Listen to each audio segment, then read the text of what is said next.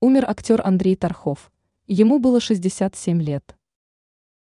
Российские СМИ со ссылкой на администрацию Рязанского ТЮЗа сообщили о смерти актера Андрея Тархова. Зрителям он запомнился по ролям в известных сериалах. В частности, он принимал участие в съемках таких проектов, как «След», «Законы улиц», «Как выйти замуж за миллионера» и другие. О смерти актера стало известно из публикации администрации Рязанского ТЮЗа, пишет Tat News. На сцене театра он служил с 2011 года.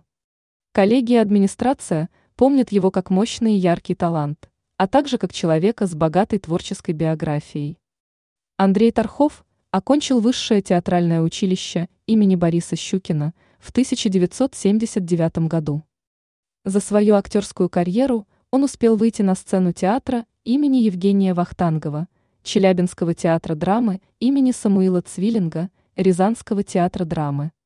Работал Тархов и в Рязанской областной филармонии, а также преподавал актерское мастерство в Ярославском театральном институте, действующем на базе Рязанского ТЮЗа.